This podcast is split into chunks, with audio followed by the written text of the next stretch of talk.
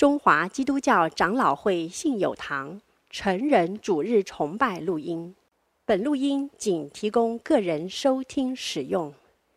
机构、教会等团体若需转播、翻译、转译成文字、转录、贩售等使用，请检具使用单位介绍、使用方式说明，联络本堂取得使用许可。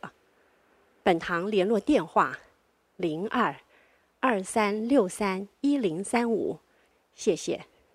今天的信息经文是在哥林多后书六章三到十三节。我们找找了，我们一起来念。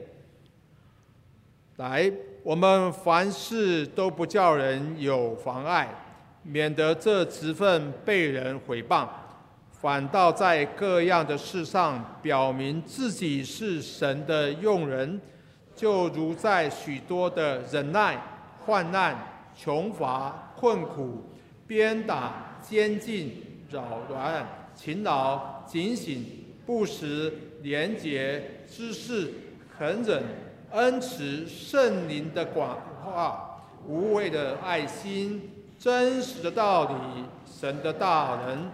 仁义的兵器在左在右，荣耀、羞辱、恶名、美名，似乎是诱惑人的，却是诚实的；似乎不为人所知，却是人所共知的；似乎要死，却是活着的；似乎受责罚，却是不致丧命的；似乎忧愁，却是常常快乐的。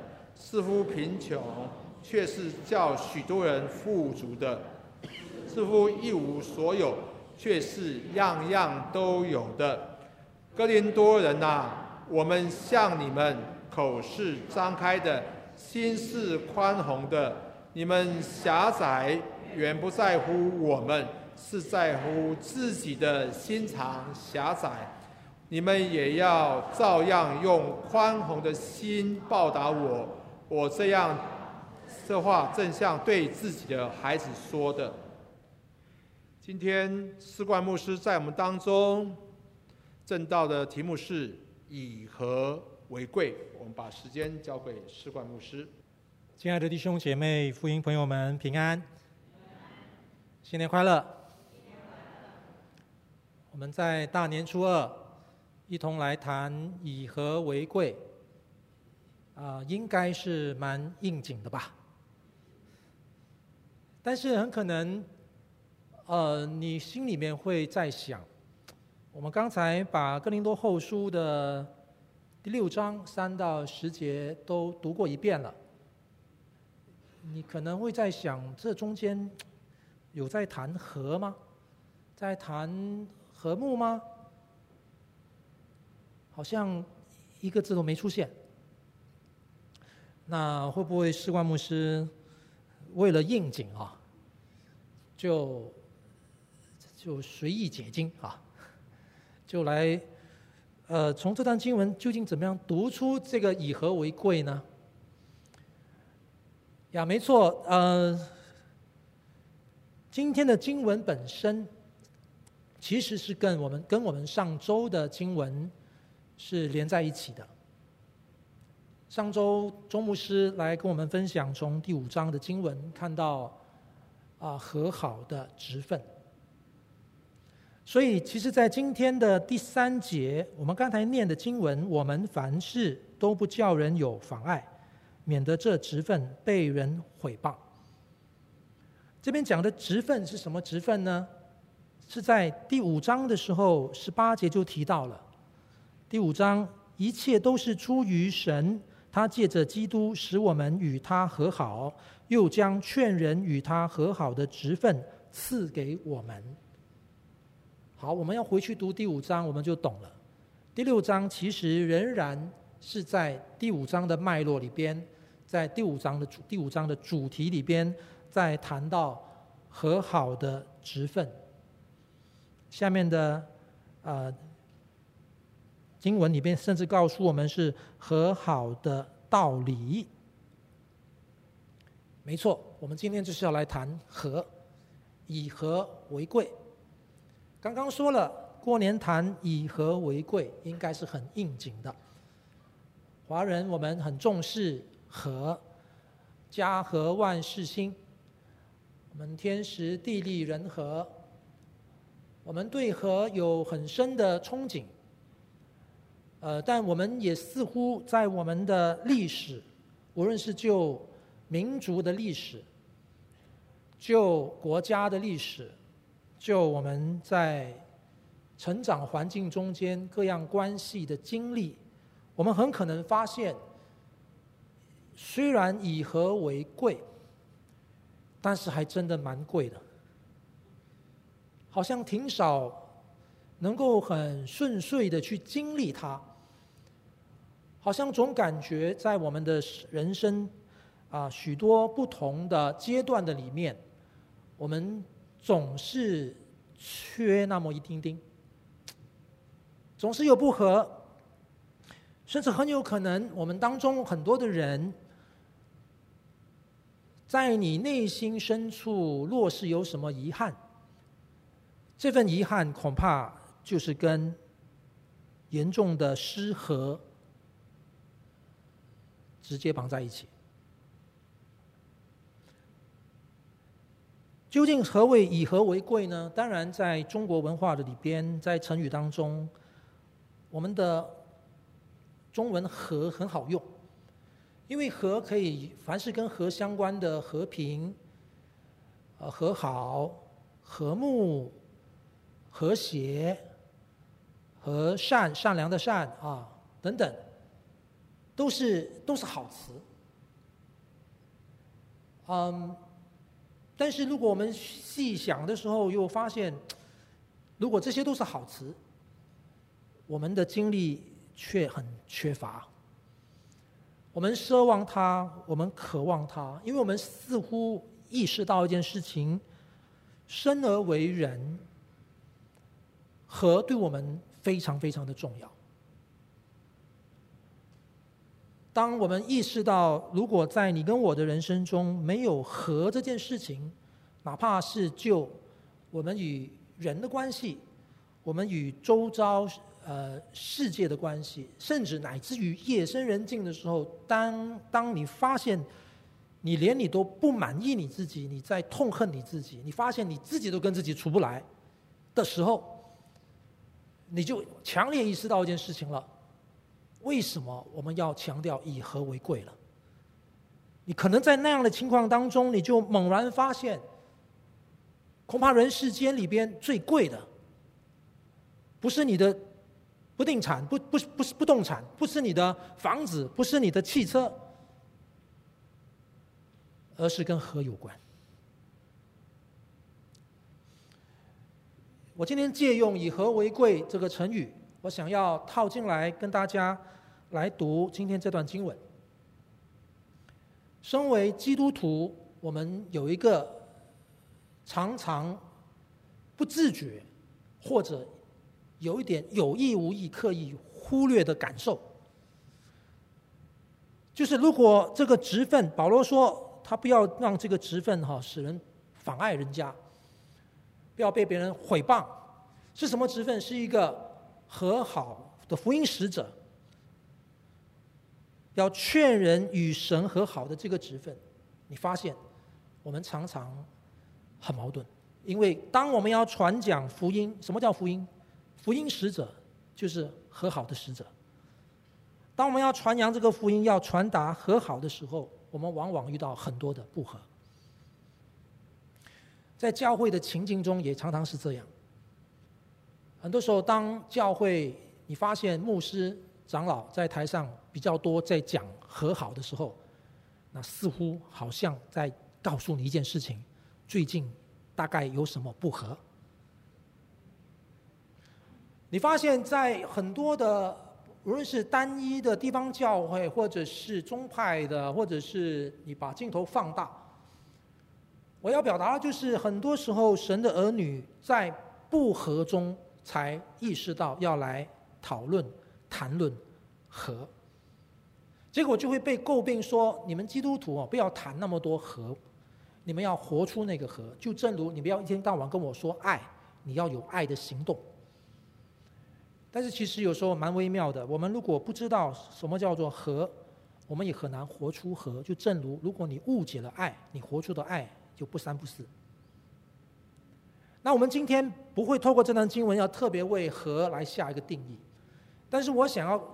透过今天的经文问一个主题，有一个问题，我们的问题意识是什么呢？就是保罗他作为一个大使徒，他作为那个传扬和平福音的人，他建立了哥林多教会，结果呢，我们发现哥林多教会跟他之间张力处处。哥林多教会作为一个教会的整体而言，张力处处。哥林多教会的这个整体而言的张力，当然不是来自整体教会，而是在当中里边有好些的基督徒，或者说好些的假师傅、假先知，他们很多很可能主要是从耶路撒冷犹太派背景的犹太人来到了哥林多城，在这教会当中里边，他们借由他们在犹太的势力所赋予他们的荐信、推荐的荐。让他们在教会里边稍有一席之地以后，他们就反过来去带动教会，在群众中间去讲说保罗的不是，无论是就保罗做事的方式，或者就保罗教导的内容，甚至对保罗作为一个神的使徒的身份的强烈质疑，各个方面来攻击保罗。保罗作为一个传扬福音的真正的传扬福音者，当不但他的使徒身份被挑战了，当然他的教导也就会被扭曲了。我们看到，当一个信仰的扭曲从这样的方式被展现的时候呢，哥林多教会里边就乱象丛生嘛。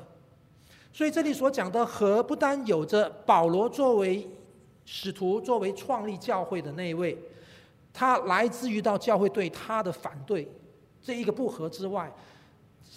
哥林多教会弟兄姐妹内部里边也不和。哥林多前书告诉我们，他们纷争结党。我们的问题是，作为一个传扬和好、传扬福音的人，遇到不和怎么办？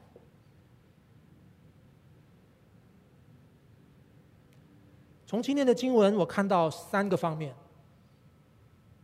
所以我用以和为贵为主题。第一个，保罗。他即使面对这么大的挑战，他的第一个反应是什么呢？就是第三节告诉我们的：我们凡事都不叫人有妨碍，免得这职分被人毁谤。保罗知道和好和是何等的神圣，他是何等的尊贵。是耶稣基督道成肉身，来到我们中间。腓立比书告诉我们，他降卑，取了奴仆的样式，样式以至于死，一个重价换回来的和好，是这份的和好，量给了他他这个和好使者的身份。这是何等的神圣！保罗不管自己遇到多大别人的挑战、反对、逼迫、诬告。或者教会内部里边有非常难处理的纷争结党的事情，他首先自重。他以一个身为福音使者、和好使者的身份，他自重。我们的和合本翻译呢，其实在新汉语译本的翻译第三节，我们不在任何一方面给人放下任何绊脚石。免得这执事侍奉的事，这执事被人毁谤。在和合本里边用的“妨碍”这个字呢，在新汉语译本里边用“绊脚石”来表达。意思就是保罗他强烈感受到一件事情，哪怕是弟兄姐妹中间所遇到的不和的事件，或者是他直接被人家顶撞了，他背了很多的黑锅。即使在这种情况底下，他强烈意识到他的反应要非常谨慎，他不想因为他可能情绪上的一时冲动的，一时可能不够周全的方式，他绊倒了别人。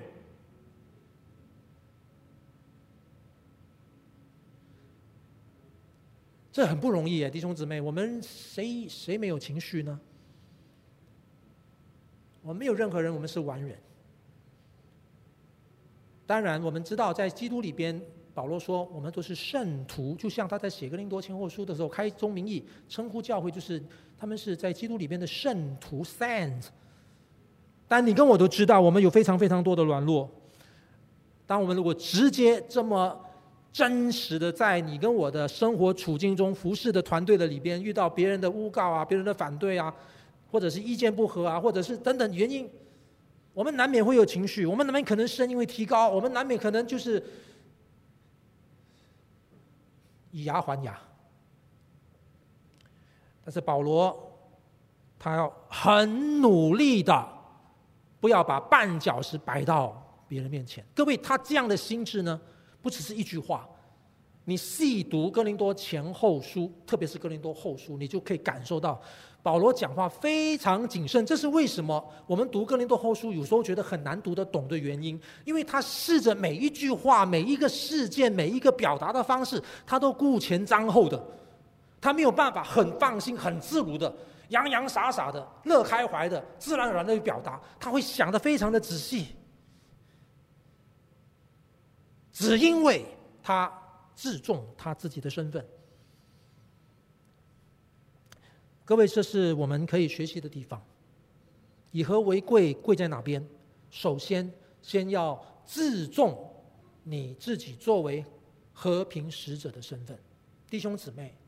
求主帮助你跟我，我们不要总是以为这是保罗他才需要这样自重，因为他有一个上帝量给他、对他呼召拣选的使徒身份，所以他才需要自重。那你跟我，我们只是小咖，我们只是小小的基督徒，谁都不算什么。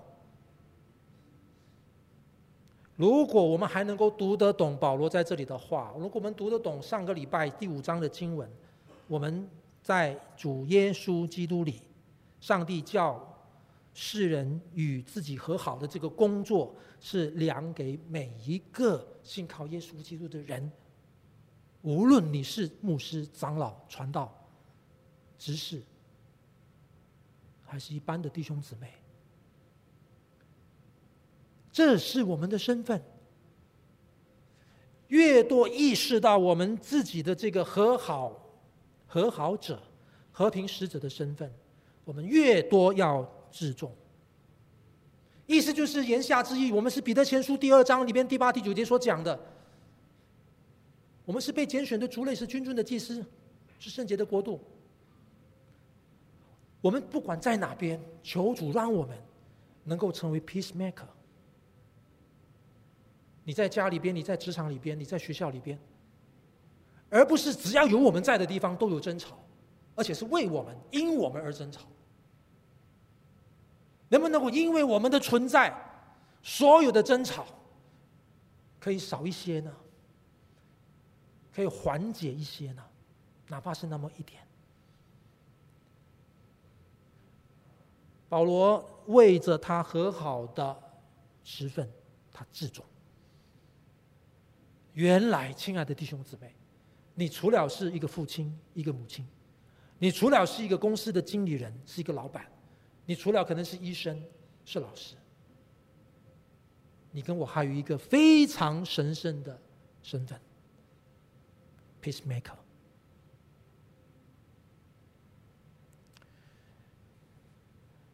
一个传扬福音的人，传达和好信息的人，遇到不和睦、不和好的时候怎么办？第二，从第四节开始。各位，今天啊、就邀请你，就看你的圣经，因为我都在圣经上。从第四节开始，一直到第十节，我们刚才已经读到第十三节啊。你发现这里保罗就一口气一连串洋洋洒洒提了清单，很多的那个 list。这个清单在讲什么？我先把重点讲出来。遇到和平使者遇到不和，我们怎么办？除了自重之外，第二个部分就是要忍耐，要付代价。怎么说呢？我邀请你来读那个经文，第四节、第三节，保罗是说嘛：“我凡凡事不叫人家有妨碍，免得这职分被人毁谤。”好，我不要谤倒人。第四节，反倒在各样的事上表明自己是神的用人，就如在许多的忍耐、患难、穷乏、困苦、鞭打、监禁、扰乱、勤劳、警醒、不时。廉洁、知识和人，呃，等等等等等等很多，对吧？我先邀请大家注意一个关键点，就是第四节，我们的和合本说，反倒在各样的事上表明自己是神的用人，就如在许多的忍耐、患难、穷乏、困苦，然后名单就往下走嘛。我邀请你注意，就如在许多的患难。这个患难前面有一个修饰哈，就是许多的。其实这个呃这个忍耐哈，许多的忍耐，这个忍耐是一个非常特别的表达，在这里出现。如果你细看，我们中文看不出来。后面那个患难、穷乏、困苦、鞭打、监禁、扰乱、勤劳、警警醒、不时，其实这后面的这一个九个词哈。都是复数的，只有忍耐是单数的，在他原来的文字里边。然后呢，中文和合本的许多的是在形容这个忍耐，他单单形容这个忍耐，而不是在形容后面的患难啊、穷乏啊、这个困苦。不是这个许多的，它是一个特别的修饰词，要去形容这个忍耐。因此。我不是说和合本错了，只是在那个翻译上面，怎么样能够更加衬托出它的原来的意思哈，更清晰的意思。我们可以参考不同的版本，在我们的新汉语译本里边，第四节是这样翻的，你稍微听一下啊。第四节，相反的，作为神的仆役，我们却以多番的忍耐，在各方面表明自己，在患难中，在穷乏中。在困苦中，在鞭打下，在监禁中，在暴乱中，在劳苦中，在煎熬时，在饥饿时，意思就是忍耐不是属于名单里边的其中一个，忍耐是以下所有要列的所有事情的总标题。什么意思？当和平使者传和平的福音。我们遇到很多的艰难挑战，遇到许多的不和失和的时候，我们更要忍耐到底。所以忍耐是这里被凸显出来的一个特质。那怎么样忍耐呢？保罗一口气提了四组的词，我想帮助大家。你看你的圣经，有四组的词，他在形容忍耐这件事。第一组词就刚才我们已经念的九个。从第四节后面到第五节，患难、穷乏、困苦、鞭打、监禁、扰乱、勤劳、警醒、不时，九个。你如果再注意看哦，这是第一组的词，都是跟苦难有关的。但虽然都跟苦难有关呢，却可以又再分成三个细小组。困、患难、穷乏、困苦是 general 的，就是一般性的表达苦难。然后呢，鞭打、监禁、扰乱，哦，这个呢就比较是有图像的了，就是保罗本身也在经历的，鞭打、监禁、扰乱，就是有一个事件的本身去刻画出这个苦难的特质，而且你是被迫的。第三组，勤劳、警醒、不时，我们和合本翻译哈、哦、看不太懂。刚才我已经读了新汉语的翻译，那三个什么叫做勤劳？勤劳其实就是劳苦，在劳苦中。然后呢，什么叫做呃这个警醒呢？就是在熬夜中或者在失眠中。什么叫做不食？不食就是在饥饿中或者叫禁食中。所以后面的三个是自愿的。在这九个苦难的清单里边的前三个是一般性的表达苦难，中间的三个呢是你被迫的，最后的三个呢是你自愿的。你为了可能要促成和平，你很辛劳的奔波，你可能为了促成和平，你禁食祷告，你为了要促成和平，你整个晚上彻夜为某个人祷告。你就不睡觉了嘛？你就失眠了吧？你为他费心劳心，是自愿的，但是他也是苦。所以这是保罗讲的第一个，他九个一下形容出来，和平使者是要付代价的。当我们遇到艰难的时候，我们需要面对这些的挑战，但是你仍然要付上代价来。维护那个和平，来保守那个和平。好，第二主词第六节，他一口气讲了八件事情。我邀请你注意那个经文，第六节：廉洁、知识、恒忍、恩慈、圣灵的感化、无伪的爱心、真实的道理、神的大能。好，停在这里，八个。这八个是一组的，这八个跟刚才前面讲的九个不一样。前面讲的是受苦。这八个呢，讲的好像似乎是一种特质，一些好像蒙恩的事情。没错，各位，这八个是什么呢？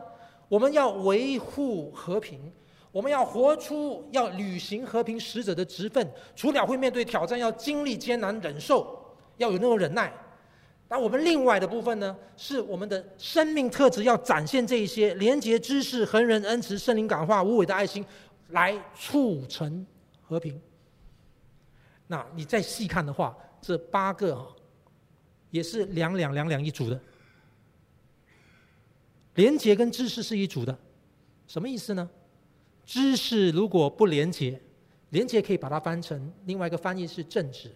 如果知识不廉洁，知识不但不会促成和平，会害人。下面两个，恒忍跟恩慈，你立刻想到了哥林多前书第十三章。爱是恒久忍耐，又有恩慈。它两个配在一起，这样才能够促进和平。下面再两个圣灵的感化，无伪的爱心。他把圣灵跟爱心放在一起。没错，亲爱的弟兄姊妹，今天很多时候呢，我们常常被人家说我们假冒为善。我们好像很爱人，但是我们的爱人是虚假的。是的，爱怎么样可以不虚假呢？保罗在哥啊罗马书第十二章，爱人不要虚假。爱怎么样可以不虚假呢？除非是圣灵的感化。所以圣灵的感化跟无伪的爱心，不然我们就假冒为善。然后下面讲到真实的道理跟神的大能，只有当神的真理被展现出来，神的能力才可以展现出来。他把这八个摆在一起，这些都是帮助我们去促成和平，去活出和平。这是第二组的，第三组，他列了三个配对。第六啊，第七节，仁义的兵器在左在右，荣耀羞辱恶名美名，这边有三组。仁义的兵器在左在右，其实意思就是说。左边的仁义跟右边的仁义的意思，就左手有仁义，右手有仁义。罗马时代的兵丁哈，你如果你想那个兵丁，你看电影的话，他左手拿盾牌，右手拿剑或者是矛枪。所以保罗就用这个罗马的兵丁的那个图像来形容，你的左边拿的这个盾牌是仁义，右边拿的剑跟矛枪也是仁义，什么意思呢？真正的和平需要义啊！真正的和平不单是在进取上以义为进路，也在你的防守上，也在你的处理事情的这个过程中，也需要用义来铺垫，来去填补，都是义。和平很需要义耶。但是，就算你有左右手的仁义，难道你就担保你都万全了吗？没有哦，下面讲到你会经历什么呢？荣耀、羞辱、恶名、美名，意思就是别人可能会很褒你，但是别人也可能会很损你，称赞你，但是也侮辱你。别人可能会给你冠以美名，但是别人也可能可以继续用恶名来诬告你。即使是这样，仁义左右手要紧紧抓着，来维护，来继续活出和平的使命。最后一个，第七节的后啊，第八节的后半段，保罗一口气说了七组的，似乎什么什么什么，却是什么什么什么。似乎是诱惑人的，却是诚实的；似乎不为人所知，却是人所共知的；似乎要死，却是活着的；似乎受责罚，却是不致丧命的；似乎忧愁，却是常常快乐的；似乎贫穷，却是叫许多人富足的；似乎一无所有，却是样样都有的。各位，这七组的表达的特性是什么呢？你发现它是很环境式的，然后呢，起起落落。没错，当我们作为一个福音的使者、和平的使者，我们要去传扬和平的信息。我们面对着不和的世界，我们会面对来自四面八方各种各样的挑战。即或是这样，神的恩典从不离开我们，神的拯救没有收手。我们越是愿意活出和平使者的身份，履行。传达和平讯息的这个职分的话，神的恩典会伴随我们的。似乎好像要失败了，其实没有；好像要被打死了，却没有。这是第一个理解这段经文的地方。但是这段经文有另外一个理解，就是它的对称性，就是似乎的那一个部分是世俗的观念，世俗的人来看我们的职分。但是后面那个却是什么什么，那是从神的角度看我们的身份。世人看来，保罗好像似乎死了，但是保罗还仍然活着。世人看来，保罗这个传和平信息的人，你在罗马当时的世界里边，在当时犹太人、外邦人之间闹隔阂，男跟女之间隔阂，主跟仆之间隔阂的情况底下，你保罗在讲和平，你没市场啊！你一定，你你自己都，你你自己都自顾不暇，你都还要自己自支帐篷，似乎是贫穷的。这是世俗的观念看保罗，但是上帝的观念他却是富足的，似乎一无所有。世人的观念看他，但是神的眼中样样都有。弟兄姐妹，第二点的部分我刚刚讲过的，用忍耐来开启了保罗的清单。和平难为，真的。为什么和平难为？亲爱的弟兄姊妹，讲到最后，到底为什么不和？其实就是罪啊！创世纪伊甸园的故事要告诉我们的就是这个啊。人没有把神当神，不听他的话。当我们违背上帝了，我们跟他的关系破裂了。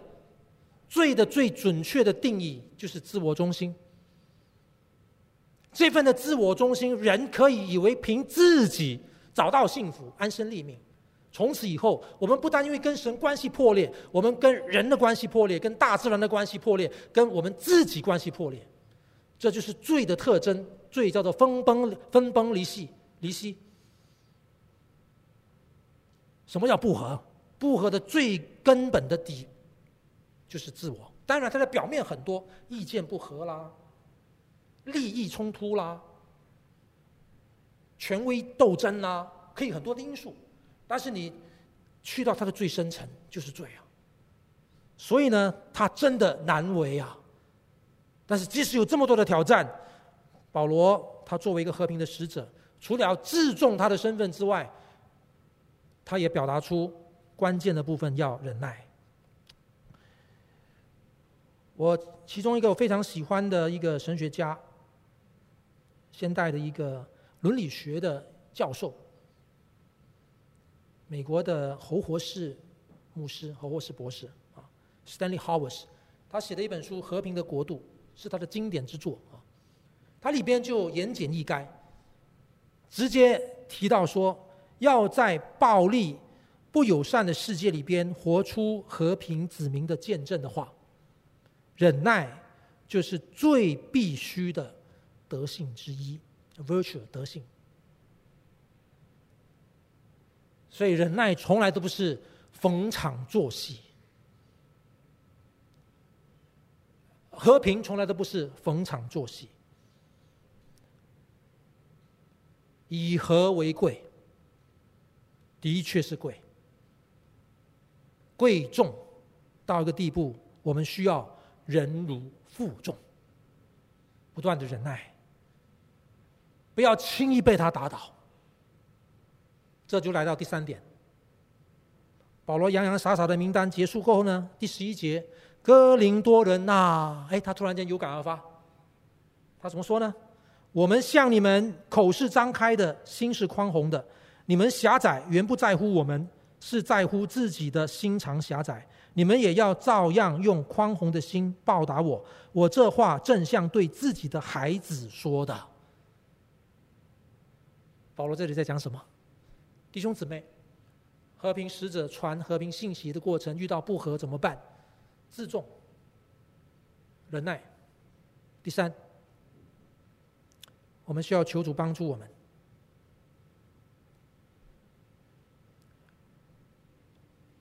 要勇敢的、积极的、坚持的，活出和平的生命。要主动的去面对它。我前面开始已经说过了。保罗跟哥林多教会张力好大，保罗非常清楚知道哥林多教会的人对他有很多的误会、重伤、不满、挑衅，而新约的学者告诉我们，中间保罗曾经去探望他们两三次，有没有达到果效？不见得。但是即使是这样，保罗从不放弃，他到这里了。他还在讲什么呢？哥林多人呐，我向你们口是张开的，其实你可以把它理解成我向你们开口坦诚，心怀宽容，即使你们对我是如此的重伤。然后呢，他以一个父亲的心，巴望他们照样以宽宏的心来报答我，来跟我互动吧。来回应我的意思，那个报答可以是回应的意思。我这话真像对自己的孩子说的。呀，人世间我们有很多很糟糕的父母亲，但是在所有人的一般认知中间，作为父母的对孩子的疼惜、真爱、对孩子的付出，这件事情是众所共知的。我们不会因为轻易孩子的小时候不懂事，或者长大了可能他们叛逆，你因为他一个叛逆，你就把他踢出门外。我们一定会想方设法把他挽留下来。当然，我在说罪恶的世界里边有很多很多的瑕疵。我待会要讲我父亲的故事，这也是一个瑕疵。但是即使是这样，我们看到保罗他试着努力的要踏出这一步。今天你跟我的状况是什么呢？我们很怕面对失和，特别我特别怕。我这个老幺个性，如果看到我的兄长吵架，我就赶快躲起来。这个个性可能也影响了我成长过程中间我的人际关系，我面对所有服侍中间里面的各种情境，所以我不喜欢吵架，想回避。但很有可能这不是上帝要我们做的事。作为一个和平使者，这不应该是我们的自然反应。我们应该有的反应是，我们要直面不和，愿意去看待这件事情，我们才叫和平使者，不是吗？作为一个 peacemaker，我们要传达的是和平的信息，我们要勇于向这不和的世界传讲大好的和好消息。保罗踏出这一步。他坚持，他不放弃，而不是晾在那边。今天可能有好多弟兄姐妹，我们这段时间过年哈，有些人可能不太喜欢过年，因为过年如果要跟家人在一起，总是不自然，因为可能有着一个常年 N 年没有处理的关系，碰都不敢碰。真正的和平使者有这样的主动性，有这种的坚持，他愿意踏出这一步。保罗说：“你们的心，你们狭窄，原不在，原不在乎我们，是在乎自己的心肠狭窄。”保罗点出来说：“其实啊，我们那个年代里边，他们没有没有没有没有 Line，没有 WhatsApp，一个误会出去，可能半年之内、一年之内都没有办法被纠正。”保罗试着说：“请不要用这么窄的心来看待我们的关系。”我是用宽宽的，用诚意，我巴望你们也是用这样的方式回应我。所以你看，他踏出那一步，他愿意去面对，让和平、和好、和睦这件事情可以被刻意的在恩典中的，在神的基础上被促成，以和为贵，因为你知道它太珍贵，乃至于你愿意它。跟别人分享，你不只想留在你的概念中，你不只想留在一个理想里边，你想分享它。这是今天我读这段经文看到三个保罗他对和平的执着。和平很难，我从小到大在和平的经历上、和好的经历上、和睦的经历上，经过几次很深刻的转折。我的原生家庭。就发生过一个对我而言，我生命中重要的转折。我父亲在去年十月的时候安息，他跟我妈妈先后相距二十六天，安息主怀。但是我感谢神，他们有美好的生命见证。特别我爸爸，我爸比较晚才信主，他早年的时候，因为他一生都是一个建筑工头，带着几个工人在工地里边盖房子，钢筋水泥。他都做。我是老幺，我上面两个哥哥，我们三兄弟每年的暑假，在我们国中岁月的时候，暑假都会被爸爸叫去帮他的忙，在工地里边一起打工。我爸爸的个性非常的典型的中国爸爸，爱面子，不苟言笑，话少。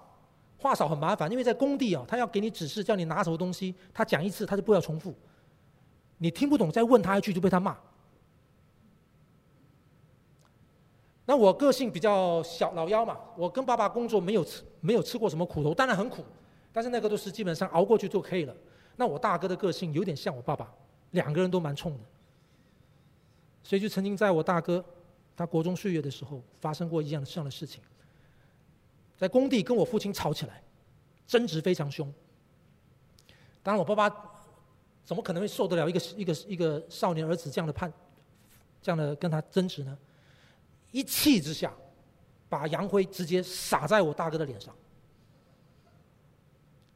我大哥完全没有反应过来，根本始料未及，所以那个洋灰直接沾到他的双眼。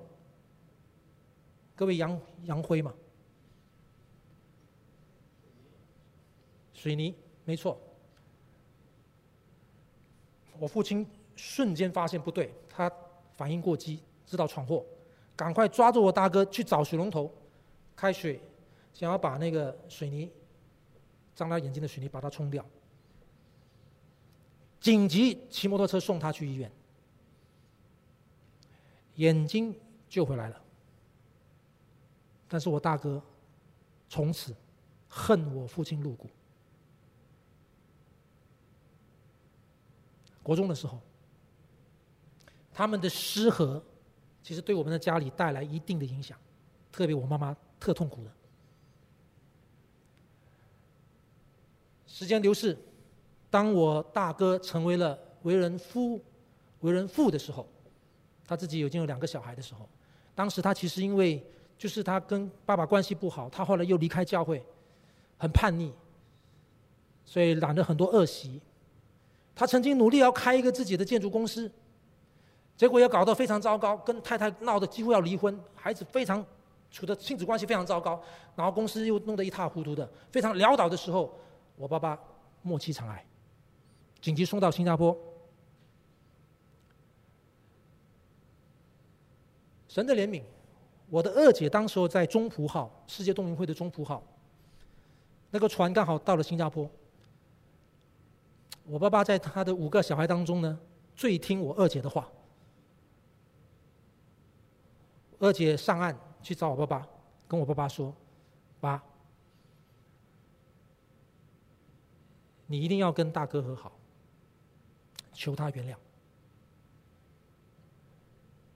我也不知道什么原因，圣灵的感动吧。我大哥他自己也许曾经在教会唱了个歌，圣经经文感动他，他意识到时日可能不多了，他必须要跟爸爸和好。以和为贵这件事情，猛然突然间在他内心里边重得非常的重，他坐立难安。他心想，如果没有再跟爸爸和好，他这一生完了。他当时没什么钱。想方设法找朋友凑了一点钱，买了机票，飞到新加坡找我爸爸。圣灵的工作，当他出现在我爸爸的病榻，我爸爸满身是那个管子，勉强起来站起来，往前抱我大哥。